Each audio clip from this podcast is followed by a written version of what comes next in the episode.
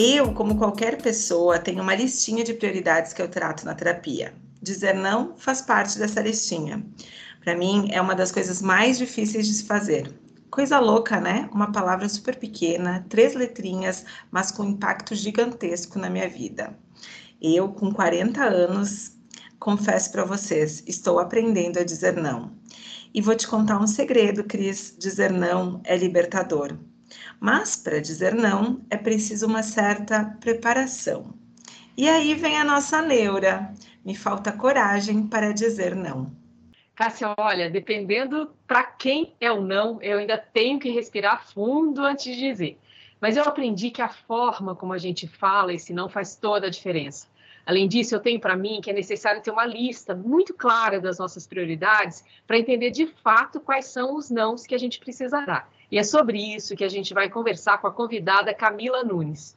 Bem-vinda ao Empoderada Sem Neuras. Para começar, conta para gente quem é a Empoderada Camila. sou filha do seu Salles e da dona Sandra, sou uma mulher negra, né, empreendedora, empresária, trabalho com propriedade intelectual, registro de marcas e patentes, trabalho com projetos de inovação, de impacto social, e talvez por isso surjam várias neuras, né, porque a gente faz um pouco de tudo e a gente é um pouco de tudo. Moro em Florianópolis, né, tenho 40 anos, assim como a Cássia, Camila, tu é da turma que diz não com frequência, que o não sai de uma maneira super tranquila, leve, ou tu é da minha turminha que não consegue dizer não e que não tem dito não com frequência?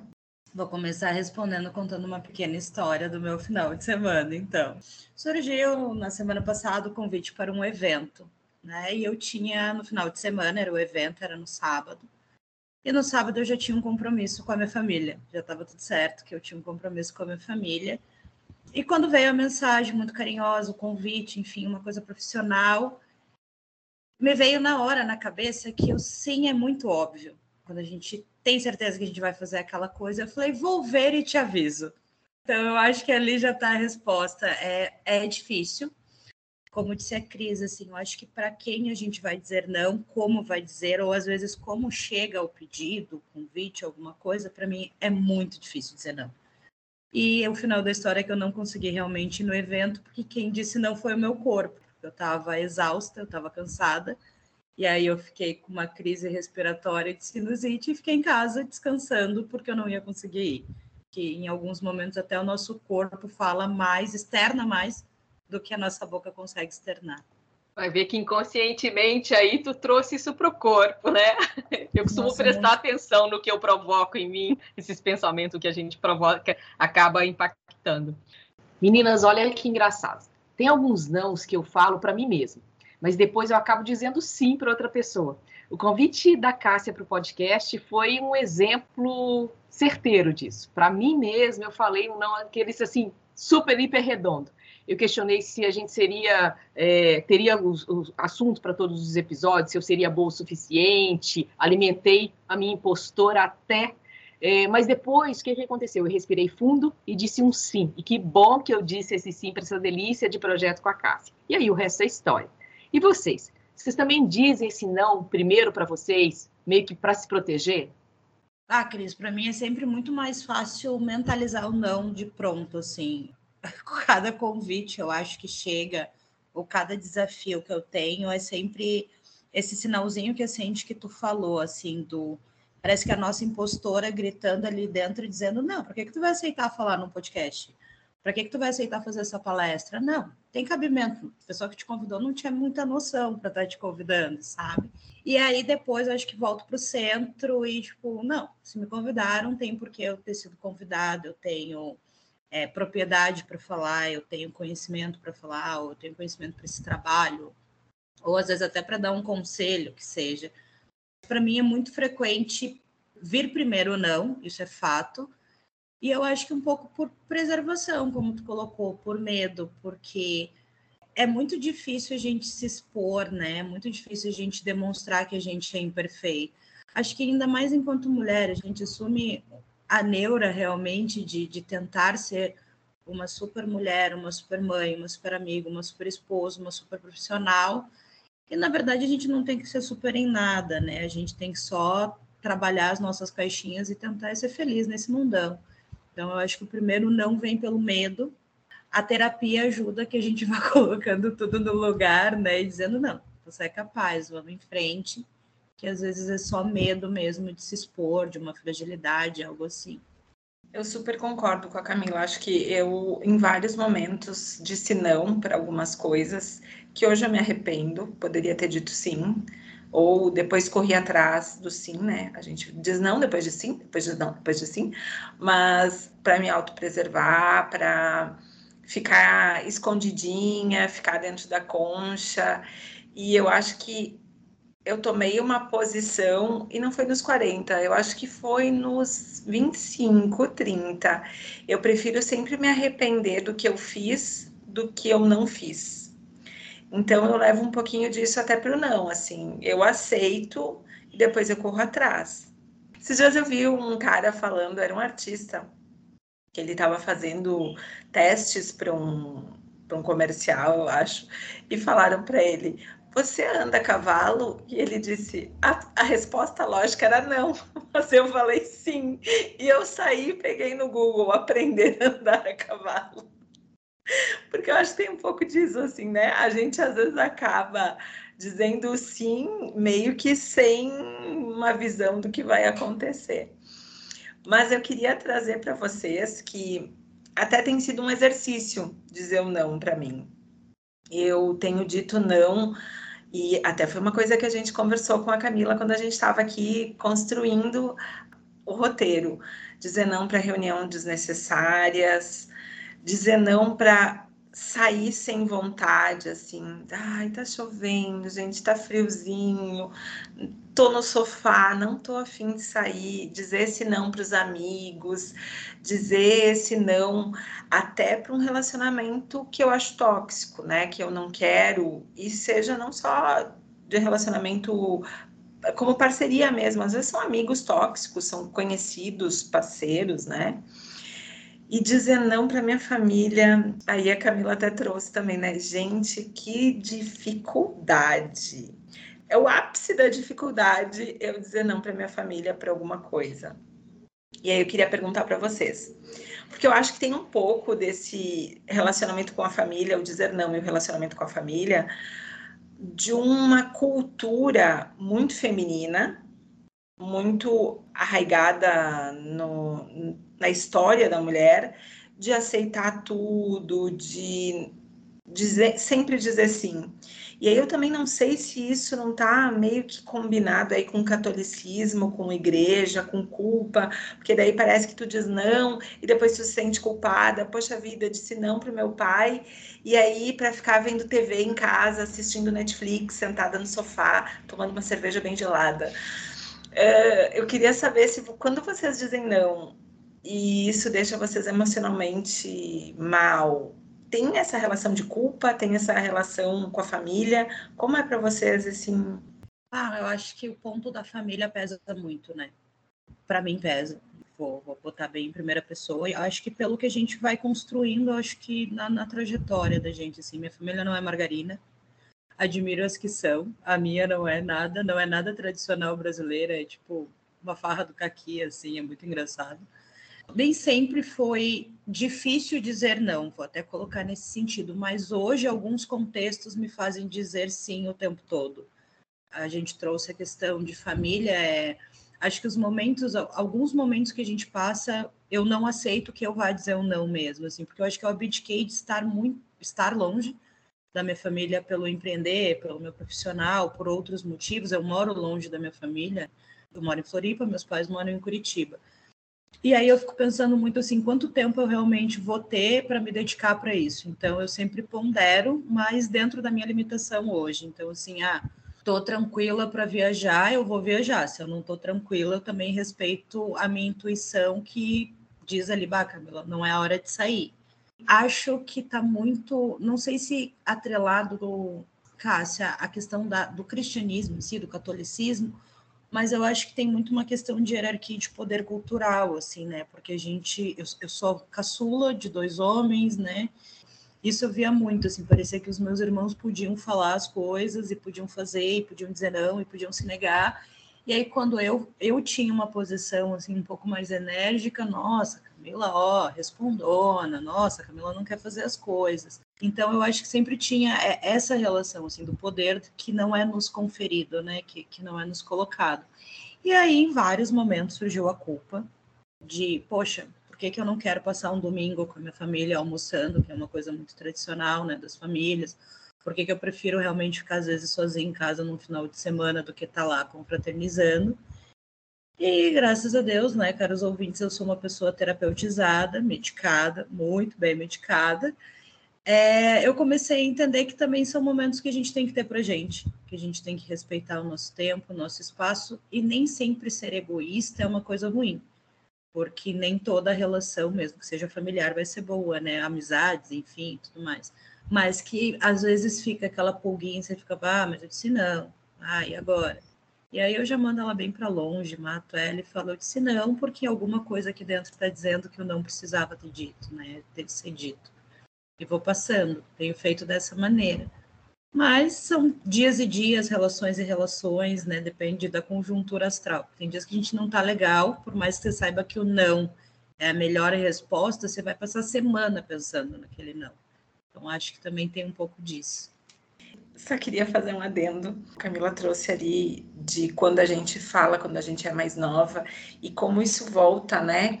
Eu acho que em vários momentos da minha vida que eu disse não, eu lembro que eles falavam assim: ah, Cássia é diferentona, só Cássia que não quer, é uma teimosa mesmo. E essas coisas acabaram me fazendo dizer assim: então tá, então eu vou aceitar, sabe? Então tá, eu vou ir mesmo sem vontade. Eu vou no restaurante comer mesmo sem fome.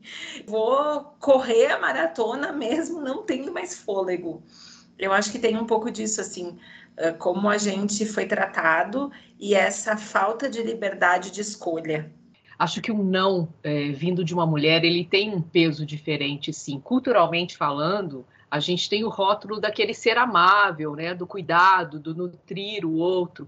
Então, o não de uma mulher vira uma coisa muito pesada, muito dura, como se fosse contra a nossa natureza dizer não.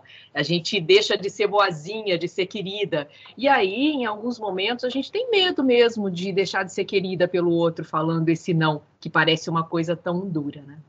A gente falou também do, daquele não para se proteger, que é um não da nossa sabotadora, na verdade.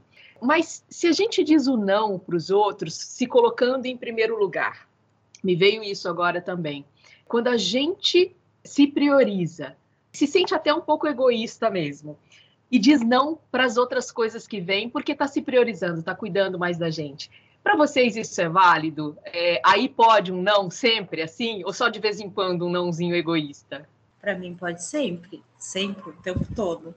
Eu acho que primeiro eu tenho a frase do avião e sempre que me vem alguma coisa que me põe nessa dúvida, sabe, Gurias, de será que eu não estou sendo muito radical ou muito egoísta? E máscaras cairão sobre as suas cabeças, primeiro a sua, depois a do próximo, depois a gente ajuda o coleguinha. E eu acho que alguns momentos nos fazem fazer essa analogia, assim, essa ponte, porque às vezes a gente vai, assim, é, ah, vou me arrepender e tudo mais, mas por que, que eu vou me arrepender? Será que eu vou me arrepender ou será que eu estou só precisando primeiro do meu respiro? Porque às vezes não é a sabotadora, eu tenho muito uma questão de intuição que por muitos anos eu acho que eu não escutei, e aí eu fui no sim, e aí as coisas foram indo e tomando rumos que quando eu vi eu dizia, tá, mas eu não queria estar nesse lugar, né? E aí tem, eu acho que é, é o conhecimento, é a gente trabalhar, entender se, é, se a gente está se sabotando, se é uma intuição, tem isso. Mas eu acho que é muito válido a gente sempre se colocar em primeiro lugar. Sou muito criticada por várias pessoas da minha família, inclusive nesse sentido, porque primeiro sou eu sempre, né? No sentido de, ah, meus pais precisam de ajuda, mas se eu não estiver bem, eu também não consigo ajudá-los. E até abro aqui, assim, a gente está passando por um problema de saúde do meu pai, e aí todos os dias ele vai, vai ao hospital fazer uma medicação, e a minha conversa com ele foi muito franca, assim, tipo, é, os meus irmãos que estão próximo não conseguem por conta de trabalho, eu trabalho longe, então como a gente vai mediar isso? Eu não posso simplesmente largar toda a minha vida para estar lá porque eles acham que sou eu que tenho que largar minha vida. Mulher, filha, né, aquela coisa toda. E aí, no, em várias conversas, em vários contextos, a gente conversando, eu falei, eu não vou fazer isso, eu posso criar outras formas de auxiliar. E aí tu manda um Uber, e aí tu arranja um motorista, e aí tu arranja um acompanhante. É realmente entender que primeiro eu tenho que pensar em mim. Eu não sei o que vai ser se eu largar o meu emprego hoje, o meu trabalho, a minha empresa. Então eu tenho que tentar, é, no máximo, conciliar. Então, primeiro eu penso em mim, depois eu vou encaixando, né, fazendo o que dá, o malabarismo que dá. No final do dia, às vezes, quando eu me sinto um pouquinho culpada das coisas não darem certo, eu lembro do meu funcionário que um dia olhou para mim e falou: fiz o que deu, até amanhã. E é isso, entendeu? Porque nem sempre vai dar para fazer tudo, é a melhor coisa, e amanhã a gente começa de novo, com um sim, com um não, ou com talvez, vou tentar fazer o que dá. Eu acho que também é válido o momento do egoísmo, eu utilizo ele, mas eu vou confessar para vocês, e agora muitas pessoas vão descobrir as minhas táticas. Às vezes, o meu momento egoísta, eu acabo mentindo um pouquinho para as pessoas. Às vezes eu dou uma mentidinha, assim, porque eu tenho essa coisa, é muito difícil para mim dizer não, é muito difícil para mim esse relacionamento, né? Tipo, ah, a gente até conversou, uma amiga super querida tá fazendo aniversário te convidou para ir lá no sul da ilha e tá chovendo e é inverno. Daí eu sinto que eu tenho uma reunião até tarde, que eu tenho que gravar o podcast. Não me envolve na sua mentira. dou uma mentidinha.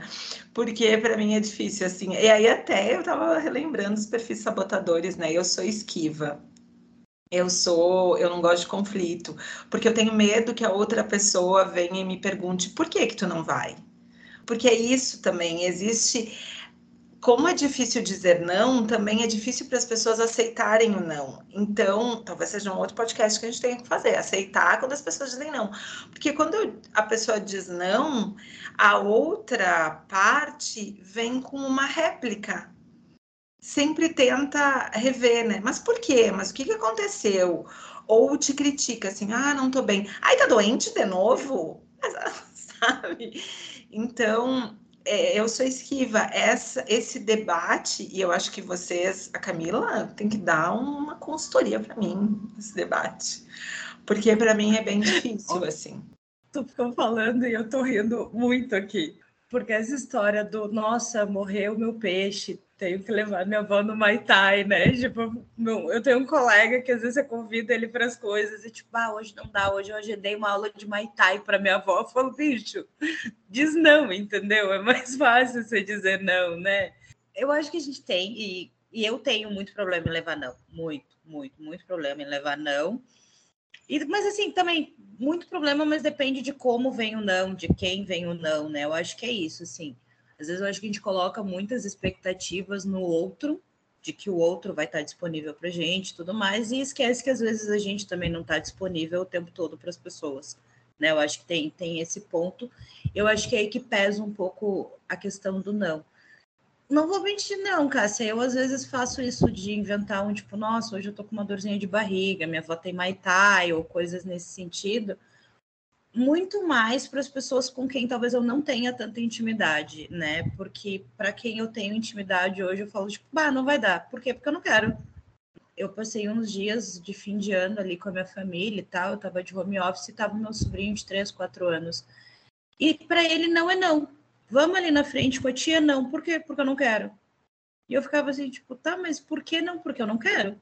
Vamos jogar bola? Não, não quero. E não tem uma justificativa, ele só não quer fazer. E eu, eu voltei pensando muito nisso, sabe? Por que, que eu tenho que dizer, ai, não, tô com dor na perna. Ai, não, eu tô com dor de cabeça. Ai, não, eu tenho outra coisa para fazer, porque às vezes eu só não quero. Né? E, e o não, ele é libertador por mais que a gente não esteja habituado a utilizar, eu acho que nas nossas relações, na, com tanta frequência, enfim, ele é muito libertador quando você fala, bah, não vai dar hoje. Por quê? Porque eu não quero, vou ficar estirada no sofá. Pô, tô mais dando um calor, tô, não tô afim de pegar trânsito, entendeu? Eu acho que essa coisa da justificativa do não é bem. Precisa ser mais aprofundada isso, tanto em mim quanto no meu interlocutor com quem eu estou conversando Ele que não me peça uma justificativa e eu que também não precise dar. Eu não preciso emendar o não. Eu não vou. E eu acho super libertador, mas eu tenho a tendência a justificar. Uh, principalmente se é alguma coisa que, que nem tu disse, alguém que tu não tem tanta intimidade, ou às vezes alguma coisa do trabalho, e aí tu não tá com vontade, mas aí é trabalho, aquela coisa assim, pô, se eu disser não, não tô afim, eles vão me achar mega diferentona. Azeite, vocês também ouviam isso? Ah, ela é azeite, ela se mistura. E, e isso é um ponto que é bem interessante para mim, porque assim, por que, que é ruim eu ser a pessoa também que não se mistura? Por que, que o outro considera isso ruim? Porque às vezes a gente também tem é, a, a, nossa particularidade, né? Eu tive que entender muito isso, acho que de uns. Desde que eu vim morar em Floripa, assim, de uns nove anos para cá, que que eu tenho um ponto que é diferente. Eu, não, eu adoro junção e ao mesmo tempo eu não gosto de junção, eu gosto do meu espaço. E aí, para alguns amigos, é muito difícil equilibrar isso. Então, assim, quando tá todo mundo muito afim de fazer uma pilha, eu falo, bah, gente, hoje não. E aí ficou meio assim, ai, pronto, ó, lá vem a Camila. Ai, nossa, a Camila aqui sempre quer fazer as coisas e nunca faz nada. Eu falo, gente, bah, mas hoje não dá, entendeu? É só isso. Eu acho que tem, de novo, uma questão cultural, só que agora é do brasileiro, né? Eu tenho amigos em outros países que eles dizem assim: vocês enrolam muito para dizer não. Se a gente convida vocês, vocês não falam não, não vou e ponto final. Você fala, ai, talvez eu passe lá, quem sabe mais tarde, não sei, mas que a gente não diz o não. E eles dizem não sem problemas, né? Às vezes eu, eu convidava, ai, o que, que, que, você acha? Vamos fazer tal coisa depois do curso? Não, Aí por que não? Porque eu não tô afim. eu achava aquilo muito grosseiro e não era. É da cultura, mas a, gente dá uma, uma ensaboada mesmo, para não dizer um não diretamente. Acho que é medo, sei lá, medo de, de rejeitar o outro. Eu aprendi eu, eu, não, eu não tinha facilidade de dizer não, mas eu aprendi a dizer o não sem culpa. Por quê? Porque, por exemplo, no trabalho, eu tenho uma lista sempre das prioridades. Se alguém entra com alguma outra demanda e eu tenho que dizer não, eu negocio, eu falo assim: olha, eu tenho, a gente acordou aqui aquelas prioridades, né? Seja com a equipe, seja com a liderança, a gente acordou aqui essas prioridades. Vamos mudar? Vamos deixar qual de lado? Tem certeza? E aí você passa a ter aquela outra pessoa como corresponsável é, o, o, não surge ali sem eu ter que dizer diretamente. Nunca é um não pelo não. Isso eu aprendi a, a duras penas. E a forma, né? É, você vai falar aquele não, se, se alguém tem uma demanda para mim no trabalho, eu digo não, não quero, não vou fazer. Não, eu explico, coloco essas prioridades e a forma entendendo que o outro tem uma necessidade. Eu acho que isso é super importante, entender que quando o outro está te pedindo alguma coisa ou está te convidando, ele tem ali uma necessidade. Se você só disser um não seco, tu não está sendo respeitosa, né, com aquela, com aquela pessoa que está ali comigo na minha frente. Só para contar para vocês que de, tam, de não dizer não, e às vezes não dá para não dizer não. Eu já fui madrinha de dois casamentos no mesmo dia. Aham, eu já fui, eu já fui. É bem comum essa coisa do não dizer não, né, da gente não conseguir e de ter duas jantas, come num, uh, sobremesa no outro. E eu fui madrinha, gente, em dois casamentos. Eu saía de um, eu fui para outro, depois eu jantei num, depois eu fui dançar no outro, porque eu não tinha nem mais sobremesa. E é desgastante não dizer não, viu, gente? É uma Mas aí é uma diversão, né? Um não para muitas coisas que vão te exaurir, aí é complicado. Aí você jantou duas vezes, dançou duas vezes, beijou duas vezes. Camila, querida, obrigada mesmo de coração por ter dito sim para gente hoje, né? E ajudar a construir esse episódio do Empoderada Sem Neuras. Valeu demais, querida. Ah, gente, eu que agradeço. Ainda bem que eu não disse não, né? Mas não vou mentir que lá no comecinho, quando veio o primeiro convite, veio aquele hum, mas por quê, né? Vou finalizar agradecendo mil vezes pelo convite, pela oportunidade. Eu amo essas trocas e eu lembro que eu ouvi uma, uma frase num, de um influencer, enfim, num, num, podcast, um dia que ele sempre ele falava que o sim é sempre óbvio, né? Se é talvez, se eu não sei, se eu vou pensar e não sei o que, é não. Porque tudo que é sim na nossa vida é muito óbvio. Então, acho que às vezes vale pensar nisso, assim, quando a gente recebe um convite, qualquer coisa que seja, e qualquer relação que seja, né? Familiar, profissional, pessoal, né, de amizade, o sim ele é sempre muito óbvio na nossa cabeça. Uh, o primeiro instinto vai ser a preservação, mas o sim ele é muito óbvio. Então, quando a gente já bateu a pulguinha do talvez, é porque a tendência é ser não. Empoderadas, exercitem frequentemente o não na vida de vocês. Não tem nada pior que viver uma situação que a gente não queira por falta de coragem de dizer: não tô afim, não quero ir, não tô com vontade. Libertem-se dessas culpas e digam não. E se ninguém ouvir, gritem não. Empoderadas, vocês já sabem. Se tiverem mais neuras, mandem para a gente lá no Insta do Empoderadas Sem Neuras. Afinal, o nosso propósito é aprendermos juntas a lidar com todas elas. Um beijo e até o próximo episódio.